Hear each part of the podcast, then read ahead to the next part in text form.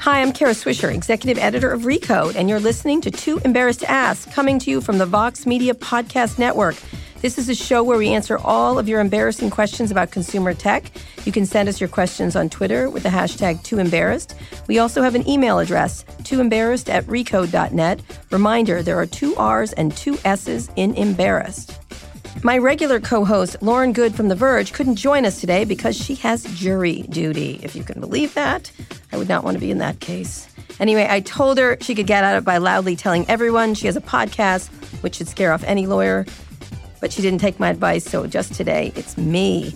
I'm here at Vox Media's New York office, and I'm delighted to be joined by Elena Bergeron, the editor in chief of SB Nation, another Vox Media property. Elena, welcome to the show. Hello, thanks for having me. So I'm excited because I saw you. We were just at South by Southwest, mm-hmm. and what were you doing on stage there? Because I am the, the, only person who doesn't know anything about sports um, in America. I was doing basically what I get paid to do in our newsroom bullpen, mm-hmm. mm-hmm. which is talk a lot of crap about sports and make some sports jokes. Right. Um, right. We just did it publicly. Yeah, South you did by. it publicly, and you had a big um, chart up. What were you? Yeah, doing? we had a big chart up because Sunday at uh, South by and S- Sunday in the rest of America was Selection Sunday, mm-hmm. which is the day that uh, the NCAA selection committee lets everybody know what teams are in uh, the March Madness tournament, so right. the NCAA men's and women's tournaments. Right, that's basketball, right? Mm-hmm. yes. Remember, sorry. we have a lot of geek readers who may be sports fans, but we're trying to get to the idea of lots of things like online, how people are using online, and everything mm-hmm. else. So, explain what that means for what you were doing there, just for that one, and then we're going to get into some other things. Well, yeah, um, Selection Sunday for the the sports nuts among us is basically like a sports holiday, right? Mm-hmm. Uh, the college basketball season runs from Halloween basically through it's mistermed it's March Madness, but the mm-hmm. tournament actually won't end until the first week of April, mm-hmm. right? And so this is the culmination of most teams' seasons. If you are in the elite sort of level in the elite stratosphere of mm-hmm. college basketball, your goal is to make the tournament. It's a field. I went of, to Georgetown, you know, during Pat Ewing's days. Oh, did so I have you? some knowledge. Of this. they were all excited in March on campus, and you just kind of shrugged. We Final Four is what I remember. Yes. But anyway, go ahead, keep for going. a team that good. Yes, yes. their destination is yes. ultimately the Final Four. But for everybody else in the field, it's uh, 68 teams. Hmm. Uh, they will play one and out tournament style, seeded based on you know how well they've done throughout the year. But it's a big deal to make it not only for the performance and what it says about you know mm-hmm. Trying to win a championship, but also because there's a lot of money involved. So explain what you guys had to do with it, because I want to get into the tech part of it, because this is a tech podcast, so we're going to talk about tech and March well, Madness. sure. So officially at South by, uh, I and Charlotte Wilder, who's our staff writer, mm-hmm. uh, essentially were using the bracket and what we knew about different teams to give fans uh, a team or assign them a team to follow throughout the tournament, because there are a lot of people who all of a sudden really want to get into March Madness, and you hear a conversation about it particularly if you work in an office, literally every day because there's the bracket madness. People are betting on all the games. And, you know, pretty much every night, especially as you get to Thursday, Friday, Saturday, Sunday, the weekends, there are games on and there are a million games a day. Um, so there are a lot of people who take off work to go bet. There are a lot of people mm-hmm. who fly out to Vegas for the weekends during the tournament. And so mm-hmm. it's like a conversational thing that if you did not go to Georgetown or a big powerhouse basketball school, mm-hmm. you want an in and you want somebody to talk about this thing that everybody's talking about, right? Right. Now, baby, you saw because um, I know that you interviewed Valerie Jarrett right yes. ahead of us. Yes, I did. And Charlotte and I are sitting in the room. The Obama advisor, right. the top Obama we're sitting in the green room being like, I really want to know what's happening in the world and what's mm-hmm. going on with the Democratic Party, but the brackets being announced right now. So we're sitting literally in the green room trying to get the live feed mm-hmm. from CBS so we can see them announce the field. And this year it was sort of like a terrible production because they wouldn't give you the bracket up front, mm-hmm. uh, which is the thing that everybody's basically waiting for. Not only do you want to know the names of the teams involved, but you want to know who they're playing, right. which is essential to the betting. Right. Uh, and they waited till the end of the broadcast to do that this oh, year. So. man, that must have been a disappointment. Now, t- well, this is, again, I said tech broadcast. So let's talk about tech and March Madness. How has the internet and social media changed the way people follow the tournament? Because you guys were sitting there frantic, I remember, on your phone. So, what talk about how is it still driven by watching games on TV, or is that falling out of favor? Because it seems a lot of it is surrounding now tech, and I know this is not a new thing to you, but how, how does what's happening right now with that? Yeah, I think that tech has really enabled kind of the the over the top fandom around this, and mm-hmm. certainly in terms of getting your information and knowing what game to watch, mm-hmm. it's changed everything, right? Because um, in in previous years, and this sort of predates internet craziness around brackets. If you had the the CBS partnership, the the rights to actually air the games, mm-hmm. CBS was in control of what games it aired on one broadcast network. And so, especially in the first weekend when there are 64 teams, once you get past the, yeah. the first four and all that shenanigans, there are games going on simultaneously every day Thursday, Friday, Saturday, Sunday. Mm-hmm. And because it's a one and done format, everybody's sort of playing for their life, right. those games get very dramatic. Mm-hmm. If you're watching the wrong game, you are going to miss, you know, the crazy Cinderella moment or the last minute shot as somebody hits right. it. So, what technology has really enabled everybody to do is number one, uh, CBS now shares those rights across uh, their networks and with TBS. So TBS, truTV, everybody is streaming these games on apps, and there are live look-ins to the game that is like the good game. Mm-hmm. So if you're watching both on TV, they cut into the feed, so you can just go to the game that you're going to care mm-hmm. about, or the game that's the upset, or the one that everybody's tweeting about. And similarly, if you download one of those apps, you have a, a, huge impetus to want to have one of the the streaming rights apps against March Madness on your phone, which you really have no other use for, you know, the rest of the year. Mm-hmm. And so, explain what happens in terms of just watching the games. Is mm-hmm. how does it get communicated on social media and other places? Well, starting with Selection Sunday, number one, like we were just dying to watch what was going to happen with the bracket because the bracket is regionally seeded. Mm-hmm. And so immediately fans, if you're a fan of one of the teams that, you know, highly ranked, example. yeah, if you're say uh, we'll go a UVA fan, right? Because mm-hmm. they are the overall number one. Mm-hmm. If you are the best team in college basketball as determined by the NCAA selection committee, you get the primo region. Right. Meaning you get the region that's closest to your home. Right. So they got the number one seed in the South region. Mm-hmm. And then once the bracket came out, it was announced they were playing UMBC. So if you're a fan of either one of those teams, that announcement automatically determines what day you're playing, where you're traveling, uh, what your schedule looks like. Can I book my hotel now? Mm-hmm. Who am I riding with? Can I call right. up my friends and say like, are we going right. to the game? Are we, are we going to watch right. at this time, et cetera, et cetera?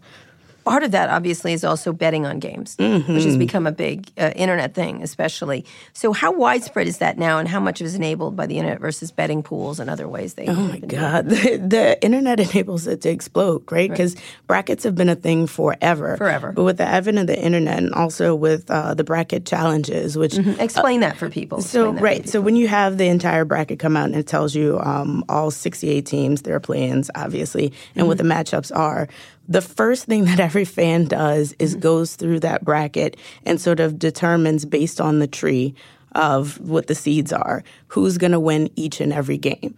Right. And so you can predict out from the second that you have that bracket, or you can try and ex- mm-hmm. extrapolate mm-hmm. out who you think is going to make it to the final four. And based on, you know, your picking style, basically you can say, oh, I think this team, you know, is offensively the best team in right. the country. You can see right. how those matchups are going to play out right. and get to, you know, whatever your lineup is going to be. But the internet has enabled you to share that in such a way that you can create groups within any peer group you want. You mm-hmm. we have a couple with our team and our staff, which is mm-hmm. maybe a little bit illegal, but not really, um, where we're betting within the office against mm-hmm. each other, right? Right. But you can fill out as many brackets as you want. You can do it against your parents. You can do it against, you know, what do you use? Alumni. What technology you use to use it? I I do a bunch of them. Okay. Sorry. Explain. So I'll do ESPN.com has a good one just because a lot of people use ESPN and log right, in right. and have those rights. Mm-hmm. And uh, you can host a group on there to right. bet amongst your cohorts. Uh, CBS Sportsline has one. We also have one on SBNation.com. It is printable, mm-hmm. uh, sponsored by Great Clips. Thanks very much. Mm-hmm. Um, but yeah, you use those and you fill them out and you use them to bet against one another in terms of straight up who's going to win what. And there are all sorts of methodologies for predicting this thing that is right. ultimately completely and unpredictable. people share information about that on yeah. text or Twitter. What's the big me- social media for doing all this from your perspective? From my perspective, you uh, just trash talk on Twitter, I expect, right? well, you can trash talk on Twitter, but within a lot of the apps, ESPN is one, and like I said, CBS Sportsline is another one. You can trash talk within the group that So you set chat up group, a as a right, yeah. exactly. So you can get on there and do that. And same thing when you print them out and do it in real life. You know, even if you have sort of set up your betting or set up the strategy through a website or through an app, you know, when you see people in person, you still talk You do that, but what's been what's been the most facilitating thing of those? What what do people use the most? Do they? Let me go through them. Twitter. What do people use Twitter for when, during this time? Just Twitter to- you use as a second screen experience, Mm-hmm. I find by and large. And so, uh, like I said, as games are going on in real time, and Mm-hmm. there's you know four going on concurrently on a Thursday, Twitter by and large is how we find out. Oh, this game that you know you think is Right. not going to be a very good game. Oh my God, it's the last minute, Mm-hmm. and this you know two seed is about to be upset, and it's going to throw Vegas into a tizzy, and you know Mm-hmm. whatever else.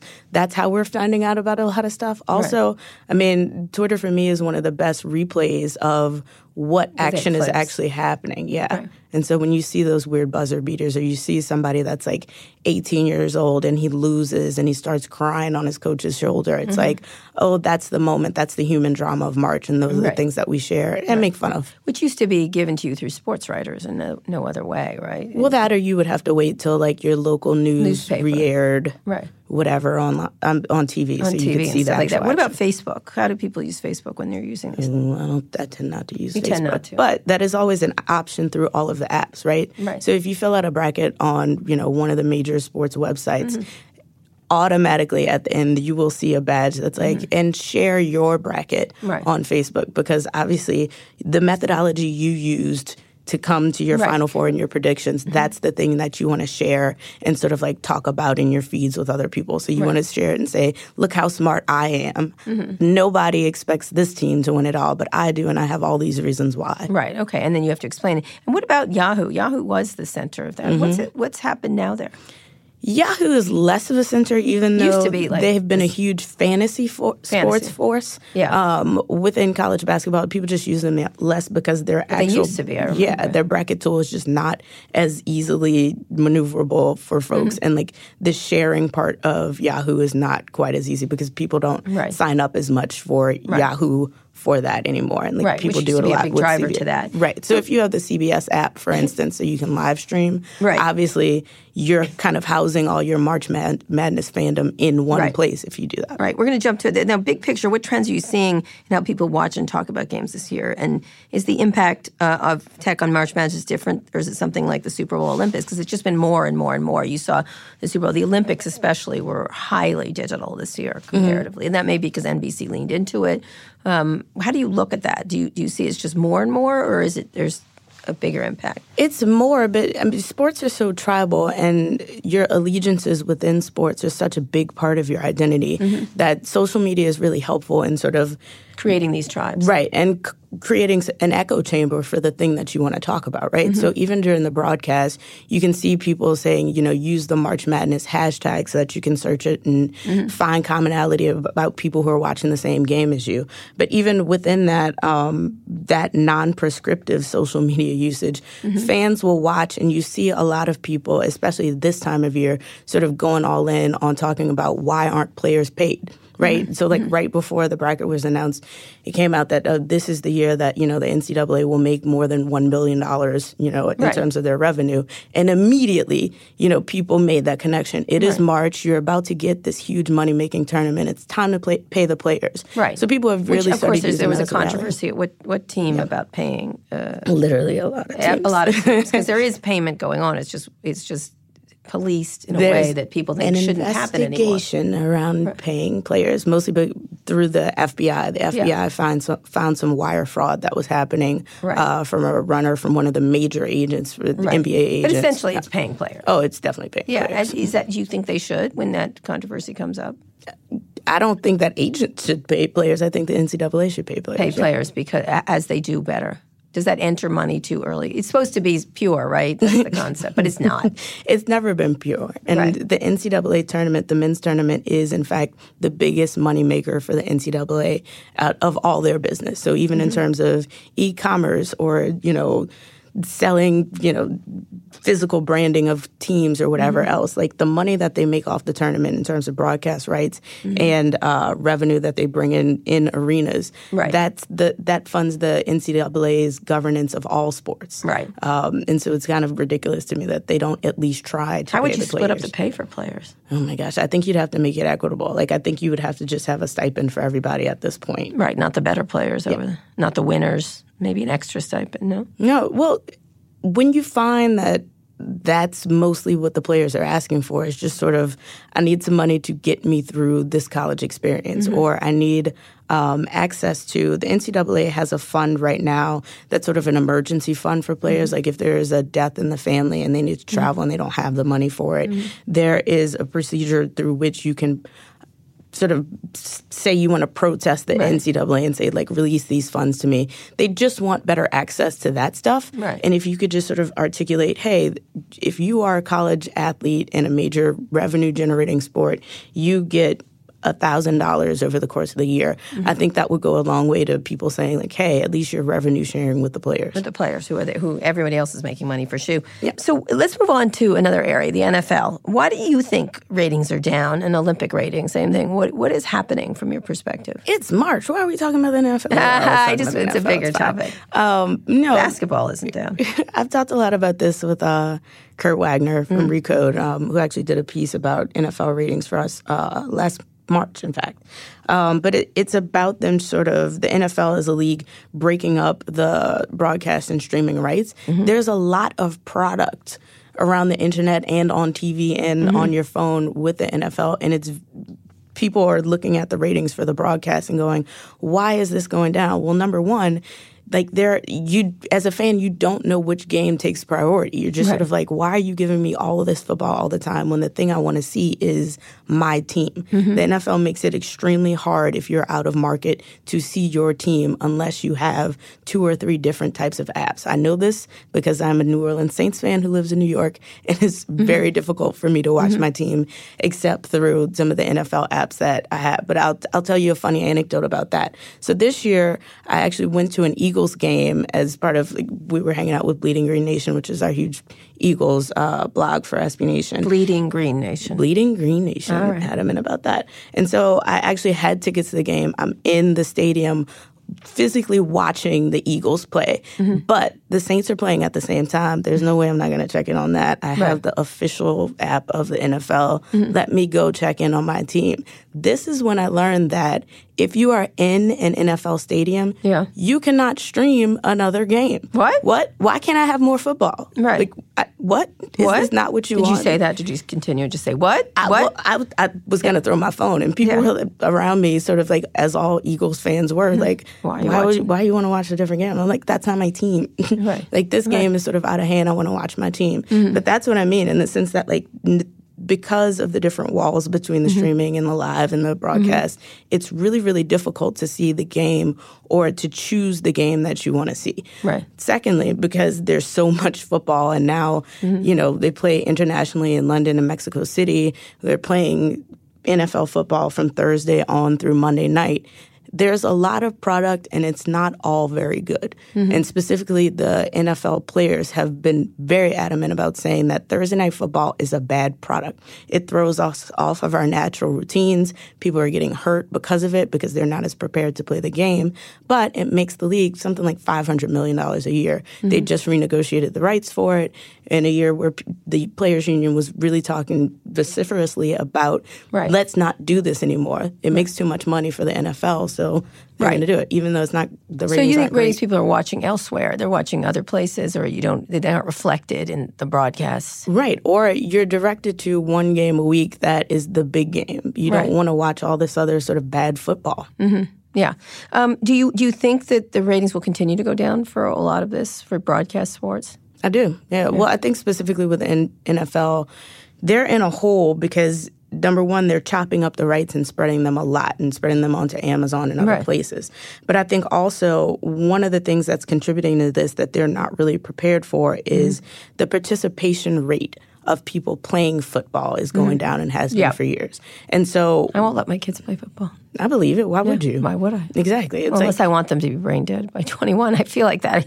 I think I said that to one of the football commissioners. It wasn't very polite. I'm glad that you did because did. they're chasing after moms mm-hmm. hardcore because Yeah. they realize that's the gatekeepers. Mm-hmm. But I think that one of the things that keeps the NFL so relevant in terms of like um, media, I cover it all the time. You can't not cover the NFL. Is that it's a part of your culture as a sports fan. So Friday night lights, high school football, Saturday tailgating, college football, Sunday afternoon is still widely NFL. like you sit, you tailgate, you do NFL games.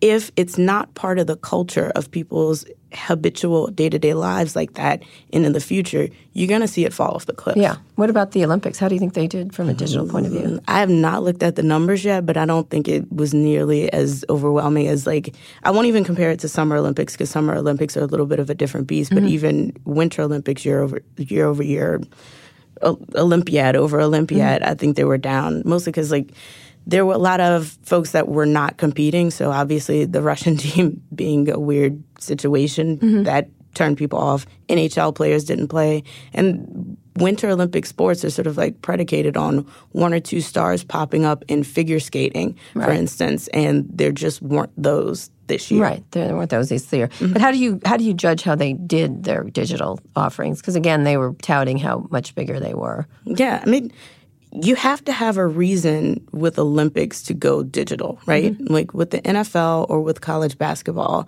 you're there anyway, and the the the mobile offering or the digital offering keeps you connected in a way that you could never be, uh, even if you were looking on TV. Right. For winter sports.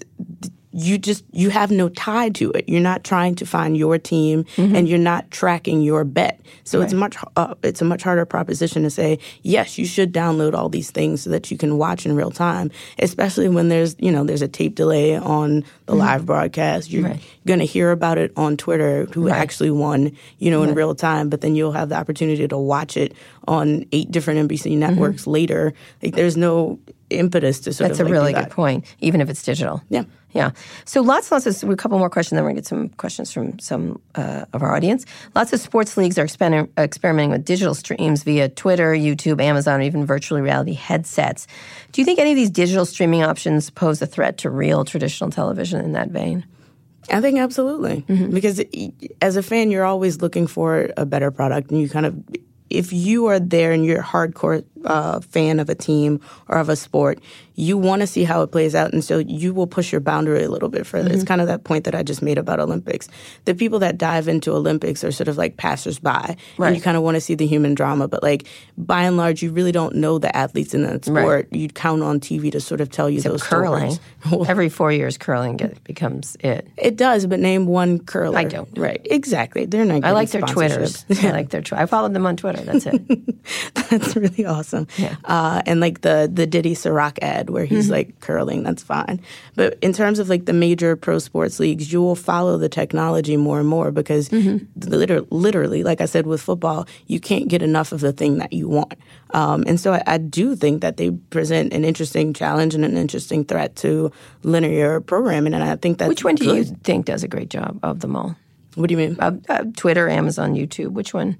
Amazon's interesting. Mm-hmm, Amazon's interesting just because they've been adventurous in sort of what the partnerships they're going to take on are, mm-hmm. and they're experimenting with the way that they deliver pieces of the broadcast, whether they stream it, you know, if you have Amazon Prime, uh, what they're trying to do with live, and there's some interesting OTT opportunities that Amazon presents for leagues that I think will make them a better partner for leagues than certain other types. I think Twitter has been in a weird space because they're not a very good sort of user experience for video. They don't Right. showcase video in a good way, and like, a lot of what they do with live. They were early, but yeah. Yeah, they were early, but again, like they're a very good second screen experience in terms of the user generated content, not so much in terms of showcasing the video. What about YouTube? YouTube's going to be big, I think. Really? Yeah. Um, we kept seeing ads for what they're going to be doing with live sports, um, e- even within linear broadcasting, a lot of ads for that. Right. But I think that because users are so much more used to looking at video on YouTube, it's a much easier Move. Yeah, exactly, than like a Twitter or like Facebook. What about VR headsets? VR is going to be interesting. Yeah. Um, there's Have you tried it? I've tried it and it, it's really riveting. And obviously, like I had gone to the All Star game, NBA Mm-hmm. All Star game in February, and they are doing a lot around VR as a league, trying to make Mm-hmm. sure that um, for their fan experience, making sure that people stay connected to the game and connected to those athletes Mm-hmm. um, in real and tangible ways that go beyond just the normal broadcast. But it, it's causing a lot of consternation because the NBA as a league has also been very, very forward thinking in terms of camera tracking Mm-hmm. and using smart view technology in arenas, and now using wearables in Right. terms of biometric tracking, Right. which obviously is going to be a huge issue with their players union. Sure. But if you have that data, and we can fight all day about whether it's owned by the have it, league yeah. Mm-hmm. or owned by the players, you can use that to enhance an, a VR experience for your Right. audience. Right. And then Facebook. Facebook. What? How do you see them entering the page? Money. Lots Yeah, of. money. Yeah, they they have easy partnerships um, and a, a, a lot of smart things that they're trying to do with now with the change with the algorithm to sort of favor local and favor shareable. Mm-hmm. Well, obviously that has broad applications within the sports world. Mm-hmm. Um, but if they're aligning uh, against the partnerships with the leagues, leagues try to sell the whole league. They don't try and sell you team by team. Mm-hmm. Right. And so I think there's going to be a fundamental headbutt with Facebook and sort of what they're doing with their sports rights. Their sports rights. So, but how long until someone like Amazon or Facebook becomes the only place we can watch live sports? Do you think that? Yeah, I mean, I don't think it's going to be immediate, but I think like we're closer to it than a lot of people think, and I I think it's going to be decided by the individual leagues themselves. So I think once we get to 2021, what's going to happen with uh, NFL broadcast rights is going to be a little bit of a tipping point for that move, just because I, the ESPNs of the world and the CBSs of the world aren't making enough. Corps, yeah. Yeah, they're not making enough off of the return on investment for what they're paying for those rights. And so I think they're going to bid lower. Whereas, you know, Jeff Bezos is not He apparently is the richest man in the world. No, but they mm-hmm. they want to own your whole experience and mm-hmm. then sell you the VR headset mm-hmm. along with it. Or same thing with YouTube and Google because they're all in those areas. All right, when we get back, we're going to talk some more. We're going to have some questions from our audience. I'm here with Elena Bergeron, the editor in chief of SB Nation. By the way, congratulations on your big job. Thank you. Yeah. Um, I have some more questions for her, but first we're going to take a quick break for a word from our sponsors. If Lauren Goode were here, she would say hashtag money. So, Elena, would you do the honors this week? Hashtag money. Oh, that's much better. Oh my God, I'm totally replacing you. Today's show is brought to you by Magic. No, really, that's the name of the company sponsoring this. We all have tasks that need to get done, but we wish we could just pass them off to someone else. That's where Magic comes in. These are 24 7 trained personal assistants at your beck and call. Just send Magic a text message with your request, and a real person gets to work. Magic's personal assistants can help you with virtually anything. They can research and book travel arrangements, deal with a cable company, hire a plumber, plan an event, schedule doctor's appointments, and so much more. With Magic, there's no monthly fee and no commitments. You only pay for what you use. There's a low cost per minute. Use Magic as often as you need it. Elena, what would you want a personal assistant to do for you? Oh my gosh. I um, have all kinds of dead electronics that I need to find the right recycling home for, Mm-hmm. Oh, and I just one. don't have time to You have time to figure it out, but yeah, you just sit there, right? Yeah, like uh, to haul an actual printer Yeah. somewhere. ah, Come on. That's a good one, Elena. I don't have dead electronics. Magic uh, wants to help our listeners get more done, so they have a special offer. If you're too embarrassed to ask listener, your first request is free. To get this offer, go to getmagic.com slash T-E-T-A. Start crossing things off your to-do list today. Try Magic for free. Go to getmagic.com slash TITA. That's getmagic.com slash T-E-T-A. I'm back with Elena Bergeron, the editor in chief of SB Nation, another Vox Media property, um, the biggest one at Vox, the sports one, as you SB. Uh, Thank you What does SB stands for? Sports. This, this Sports is a funny bros, what? question that we, we end up asking a lot of athletes when we interview them, and they never know. It's Mm-hmm. Sports Blogger Nation. Okay, Sports Blogger Nation. I like Sports Bro Nation, but that's not good because Steph Curry said Sports Ball. sports ball, sports ball nation. You know, I call all sports sports ball. because You know that. Exactly. So we're talking about one of my favorite topics, sports. Uh, but it actually isn't. But I find it really interesting where it's going from a digital point of view and how people watch and consume it. We got some questions from our readers and listeners when we announced that Elena would be on the show. We have a question from Josh Schwartz. We have two of them actually. I've never understood how this stuff is regulated. So if you could explain some of that, I'd really appreciate it. Also, what happened between FanDuel and DraftKings merger? How, How do they regulate sports online? They just there's so, sorts of rules around broadcast. Is it much different online? Well, it's some of it in terms of if you're talking about streaming and uh, rights usage is determined by the actual um, Leagues. Yeah, determined by the leagues and what their contracts are with their various partners. So if you are, I don't know, say the NBA, and you have a partnership with uh, TBS and TNT uh, to air.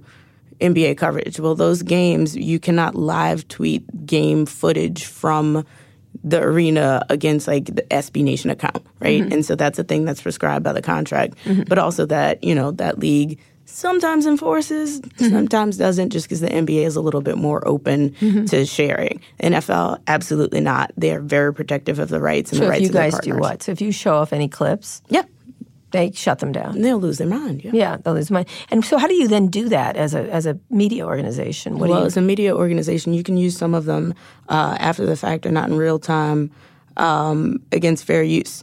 And so, making sure that we're educating our fans or pointing out something about the style of play or d- explaining what happened in terms of an injury or you know a move that was compelling that people need to see.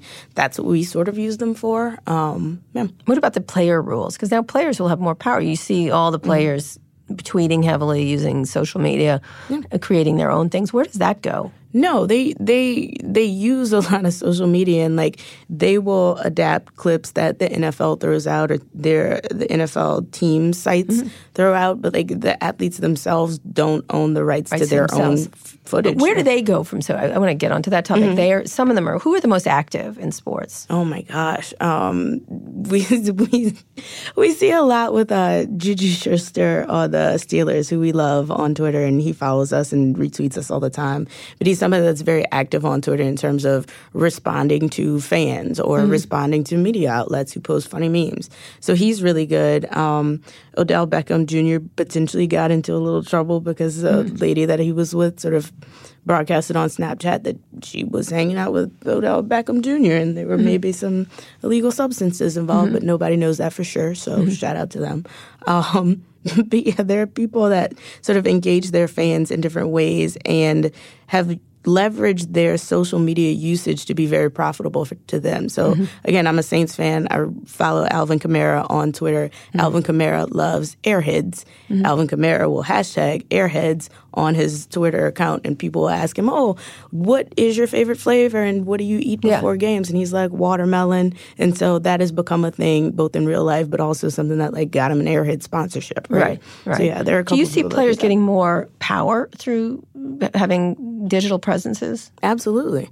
Um, I think both in terms of generating income for themselves, just like I said, like you can use your social media and uh, level that up into direct sponsorships. But also, I think like guys that are and women as well who are highly visible on social media um, are Serena more Williams. Yeah, exactly. Are much more popular among who uses social media, millennials. Hi, Right. and so um, they've sort of leveraged that in terms of the traditional metrics of how you judge the popularity of an athlete, right? So I mentioned Odell Beckham Jr., who is somebody that like hangs out with Drake on Mm-hmm. Instagram or whatever. Most popular jersey sho- sold in the NFL, so Right. it's profitable for him and for the league. Same thing with Serena Williams. You know, she's on there all the time. She talks about her comeback. You know, Baby. yeah, and she's baby. she's often used it as a platform to circumvent those post-match press conferences, right? Right. When you're not being asked the questions that you think you ought to be asked, or if you're asked something and you're asked it in kind of a jerk way. Yeah, he, it- she did it the other day when someone she had a very calm way of saying, and the reporters in the room Right. uh, depicted it as differently, and she just posted it, and it was clear they were wrong. Exactly. When people describe that interaction as testy and she just posts the raw video and says, you know, she didn't, I don't think she said anything, but everybody else goes, Yeah, she didn't raise her voice, you know, she didn't argue with anybody. She answered the question. Mm-hmm. And so, what, like, what was testy about that? Like, what are you expecting? Right. And so, I think athletes have a lot more leverage in terms of owning their social media channels and Mm-hmm. programming them well. Mm, Who does it badly? Anybody? Ooh. Well, putting drug use on there isn't a good. Yeah, that's not a good one. There was a famous incident with uh, one of the former, I always say the Washington football Cl- club because I won't say their team mascot name. Uh, but one of their tight ends was actually posting, you know, oh, I'm sitting and I'm reading my playbook, and he was actually reading his playbook without his shorts on, and like, he just didn't connect the. Oh. So he sort of exposed himself on Instagram. It's like, duh, stupid. Why would you do that? Well. There are a couple of people that like have gotten themselves into trouble Right. trying to be more clever. Right, but you see the trend, all athletes getting on here and being doing it. Yeah, there will always be some holdouts, some guys that are locker room guys, and you know, I will. There's an omerta in locker rooms, uh, both for women and for men. Sometimes that you know, I just won't let that stuff out there. Right, okay. And what about the FanDuel and DraftKings merger? Yeah? Yeah, and pay attention to it. All right. Okay. Well, those. Okay. All right. Um, Liz Weeks. If I phrase it as a question, will it get on the show? How about this? Who is the greatest underdog in the NCAA March Madness tournament, and why is it Syracuse Orange? well, is it the Syracuse? I don't know. What do you Orange? think? You have your thing right there. Who are you picking? Well, you- uh, tell overall- us your draft. List. Yeah, but it's not We used to a draft, play. Kara. I'm sorry, your bracket. It's a bracket, Your yeah. bracket. Uh, you know, Syracuse. We used to roll oranges. I recall being Yeah. forced to roll an orange at a game. Exactly, Georgetown alum. Um, no, I don't, I don't know that it's Syracuse because I'm not exactly sure that they're going to win. They're playing. Mm. What do you game. have? What's on your bracket? Yeah, my winner overall is Michigan State, and I know that's going to be controversial. Oh. Why? Give us your reasoning. Um, which I, will understand zero. Yeah, I think they have the most raw talent in Mm-hmm. terms of like athleticism, people who are skilled at their positions, and people that can legitimately create shots. And I think that goes under remarked upon for the Mm-hmm. NCAA tournament because it's amateur sports, right? And so you basically need to reverse the ball and pass the ball a billion times, and you need help getting your shot off because you're not an NBA player. Mm-hmm. Not for a team like Michigan State where they have some some guys that are pretty ready to be professional What, basketball what are they ranked? Uh, right now, they came in as a two seed, I believe. No, three seed, sorry. Um, but they were a top team for much of the year. They have never been out of the top five. For Who the does rest of the everyone season. expect to win? Everybody had expected Virginia to win. Mm-hmm. Um, they're the best team on paper and have been all season pretty much. Well, Mm-hmm. they were preseason like unranked by the AP, but it was pretty obvious within a pretty stacked Mm-hmm. conference that they were great. But they just lost a really important scorer for them with a broken wrist, and so they got the top seed. And everybody's like, "Yes, I think they're going to win it all." now they're toast. And now it's like, "Shh." So if you're still looking to pick, Right. you can be the smart person that goes, "Oh no, I know why you picked UVA, but you don't know this t- tidbit." Yeah, Just go, yeah, yeah. yeah. What about what is another? Who was another? Who is the final four for you? Uh, Final four for me is Michigan State, uh, Arizona, Why? Purdue, UNC. Uh, mostly because Arizona's in the same regional as Virginia, mm-hmm. and if you're thinking they're not going to make it, you got to pick somebody out of that Right. regional. Oh, smart. Yeah, exactly. And I like Arizona. They have mm-hmm. DeAndre Ayton, who I think is mm-hmm. great and has progressed. He's also one of the players that, according to the FBI, probably got paid to go somewhere, but Yeah. I don't care. It makes no difference to me.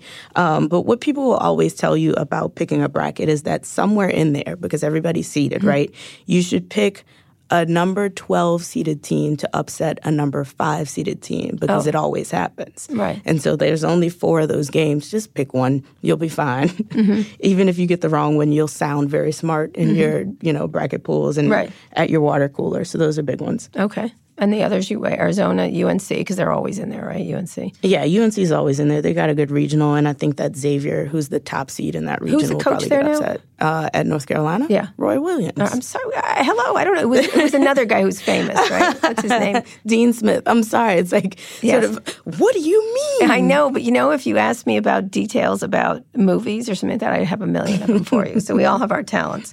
Um, or say, what am I really? I know everything about a lot of things, but not that. All right. So, um, so not Syracuse Orange, though. Sorry, Liz. No, No. And they got to beat Arizona. what happened in State to Georgetown? in. Speaking of alumni today, are they still bad or good? Or Uh, they're better than they had been. Patrick Ewing is back Mm-hmm. Right, he's the there. as coach, yeah. and so that's good. Um, they had a, a pretty major conference victory, I think, earlier in the conference season, but like they're just not there yet. It's Mm-hmm. not there? okay. Okay. All right. Scott Bassett, why don't we face reality and just pay a stipend or salary to college athletes? I just reference that. We should. I'm totally down with it. Right. Yeah, So it- that- do the opposite argument. Why not? the opposite argument of why not is that oh it's just everybody tries out it's just too hard to figure out what we're going to pay people right mm-hmm. because of that thing about like well should we pay a star athlete the same as we would pay somebody that rides the bench and it's like well you make money off the whole team so mm-hmm. yes that's fine, especially in revenue generating sports. But then they, you do get into sort of like who's going to foot the bill for it? Um, how's that going to affect ticket prices? Mm-hmm. Do you, because of Title IX, also pay your women athletes on your campus the same as the male, mm-hmm. athletes and i'm oh, like yeah. yep yeah. sure do mm-hmm. um, but like it, all of this sort of twisting in the wind about like why it can't happen it, it just rings it hollow. gets rid of the corruption too well if you can't find a way to pay them then you're at this point where what is the purpose of the ncaa mm-hmm. because i think the fbi investigation has shown that it's not – to be disciplinary. They don't right. have subpoena power. They don't right. actually regulate things proactively. Right. So, like, what officially is your purpose? Right. Absolutely. All right. This is from Kurt Wagner. He's got a few questions. But, oh, God. Uh, hi, got, Kurt. Hi, Kurt. Um, how has social media changed sports reporting? And related, with players breaking news on social all the time, has it made it easier or harder? So, as an editor, I mean, how, how has it changed your reporting? I think it's made it easier for us to ask questions more specifically about a player and their motivations about their lives, mm-hmm. right? Because you have this open window into. Mm-hmm you know, knowing as much or as little about them as you are curious to know. Whereas before, the gatekeepers for us as media are always the PR people that work for the team mm-hmm. or the SID that, you know, if you're in college, that's the sports information director who guards the access to the team.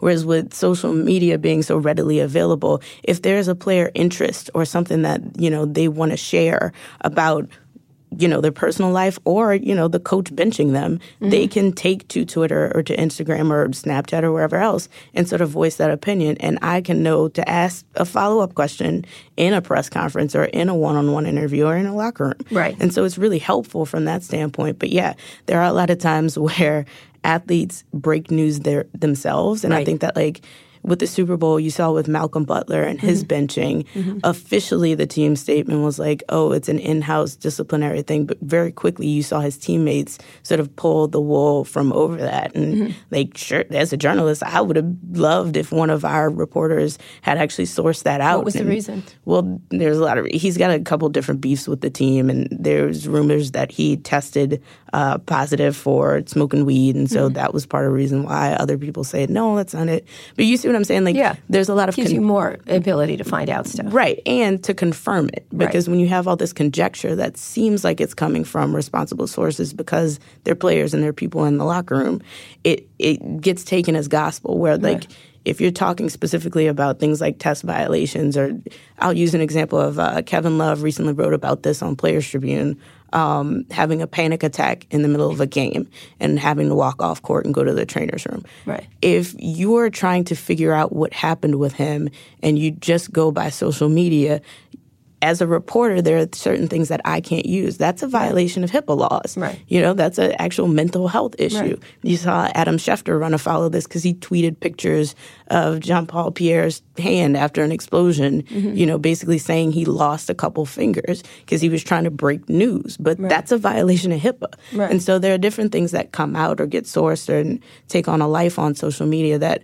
according to journalism standards are not right. quite verified. But it's out there. Yeah, but it's out there. Mm-hmm. You got the president doing it, so I won't go into that.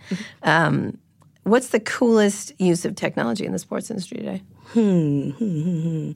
I think it's like for me, it's people being able to rally themselves and their fan bases, mm-hmm. um, and so you see this happen a lot. Um, the Saints unfortunately lost their playoff game mm-hmm. in Minnesota, but because of the way they lost and because you know our kicker basically broke a rib during the game mm-hmm. it's a long story um, the minnesota vikings fans because they really respected his performance in that game a kicker decided to rally around that guy's fundraising uh-huh. so they all contributed from mm-hmm. minnesota to right. his charity to new orleans and right. It, right and so it sort of sparked this like organic fundraising campaign that benefited a lot of children uh, with pediatric diseases, which I thought was really amazing and awe-inspiring. I, I mentioned that I picked Michigan State to win it all. Well, Michigan State has had several sexual assault scandals on campus. Part of the thing that they've been able to do, the Izzone, their coach is Tom Izzo. So the student section is called the Izzone. Their students banded together immediately after some of the, the Larry Nassar trial coverage and said, hey, we're actually going to go to the game and support the team, but we're all going to wear a teal and that's become a thing. They've used it it's like to rally people online to use a hashtag to donate to uh, survivors of sexual abuse in Right. the local area. Right. And the same the thing. gymnasts. Yeah. Yeah, exactly. But they also had a sexual assault scandal with one of the former assistant coaches on the team, Yeah. and they're going through that investigation. But again, two of the Michigan State alumni who we actually wrote about on the the only true colors, um, which is the Michigan State fan site for SB Nation, they started out a bracket picking online forum where you can use all kind of stats to sort of pick your bracket for you. It's called Algebra Bracket. They're Michigan State alums. Instead of doing display ads against this like really cool tool that they have, they just have a big thing in their banner that lets you direct link to another organization that raises funds for survivors of uh, sexual abuse. So Mm-hmm. Right. Also, that to me by the way, cool. in that case, Larry Nassar, I think technology worked beautifully. All those testimonies going viral the way they did was so much more powerful than a reported news event. Yeah, and like I, on a I think it actually helped news- some of the women of the U.S. Mm-hmm. women's gymnastics team to sort of realize that they, all had been posted victimized. for the first time on Facebook Yeah. or on Twitter or using their testimony. It was really fascinating use of all the all the communications tools, which is nice. Um, and then last question, and I have one more after that. Do you think sports leagues like the NBA and NFL should use more technology to help refs or less? Why? What's working and what isn't? I think absolutely they should use it more to help refs. It's funny because uh, you know we've been talking a lot about Glasses? What? What? Well, is that, but there's also all sorts of sensory technology that Right. they're not acknowledging, right? So when you talk about is that a touchdown, right? The the rule is if you break the plane of where the goal line is. Mm-hmm. If you have a sensor in the football and a sensor in the pylon that marks where the goal line is, Right. doesn't that know. call become a lot easier? Yeah. Same thing with like physically, if your toe is on the three point line mm-hmm. in in basketball, that Yeah. shot, if you make it, does not count for three points. Right. Why can't we tell definitively if Right. there's a sensor? It could be in the shoes. It could be in the. Exactly. Or in the cameras. All Mm-hmm. NBA teams have overhead cameras that track player movement. Why can't we tell from that? So why don't they? You know, we talked about the helmets. Why aren't the stuff in the helmets for impact? You tell me. I don't know. Yeah, I think you tell I- me. Yeah, I think it's a thing they have to negotiate with uh, the players' associations and various leagues, but also the reps.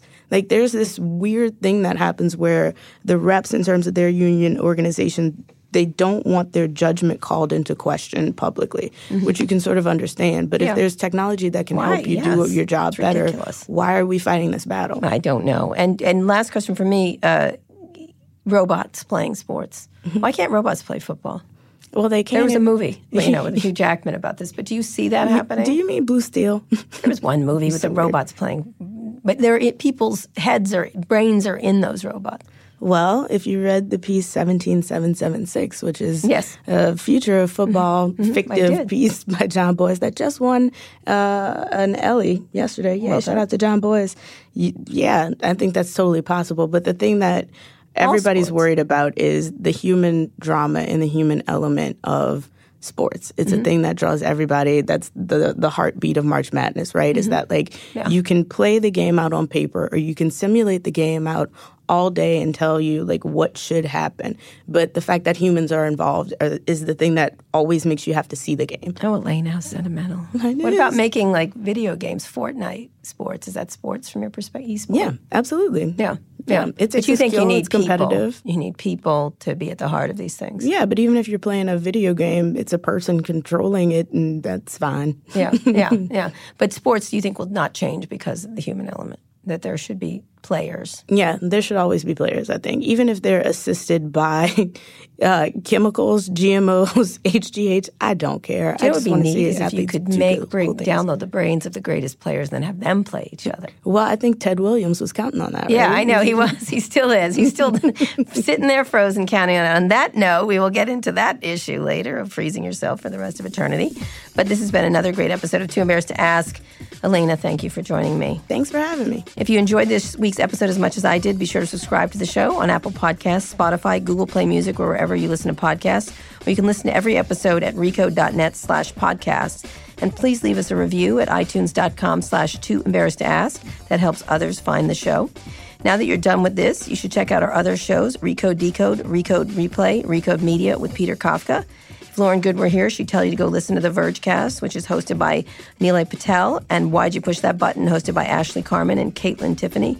Elena, what podcasts at uh, SB Nation should we listen to? I think everybody should should subscribe to Shutdown Fullcast. It is insane and hilarious. Wait, wait, to explain who's on it? It is broadly a college football podcast, but not really at all. It is Ryan Nanni, who is Celebrity Hot Tub on Twitter, and if you follow him, you sort of understand why that is the case. Okay. Uh, Spencer Hall, EDSBS, Every Day Should Be Saturday, and Jason Kirk, and they have a real good time. Do they? Do you have a March Madness podcast going? I do not know. Oh, you should. Just keep talking about your brackets. your brackets. I got it now. Don't forget to tweet your questions ahead of time to at Recode with the hashtag too embarrassed or email, email them to too embarrassed at recode.net. Thanks for listening. Thanks to the sponsors and to Cadence 13 and Vox Media, which sells those ads, so you can listen to this show for free. Thanks to our editor, Joel Robbie, and our producer, Eric Johnson. We'll be back next week to answer more of the questions that you've been too embarrassed to ask, so tune in then.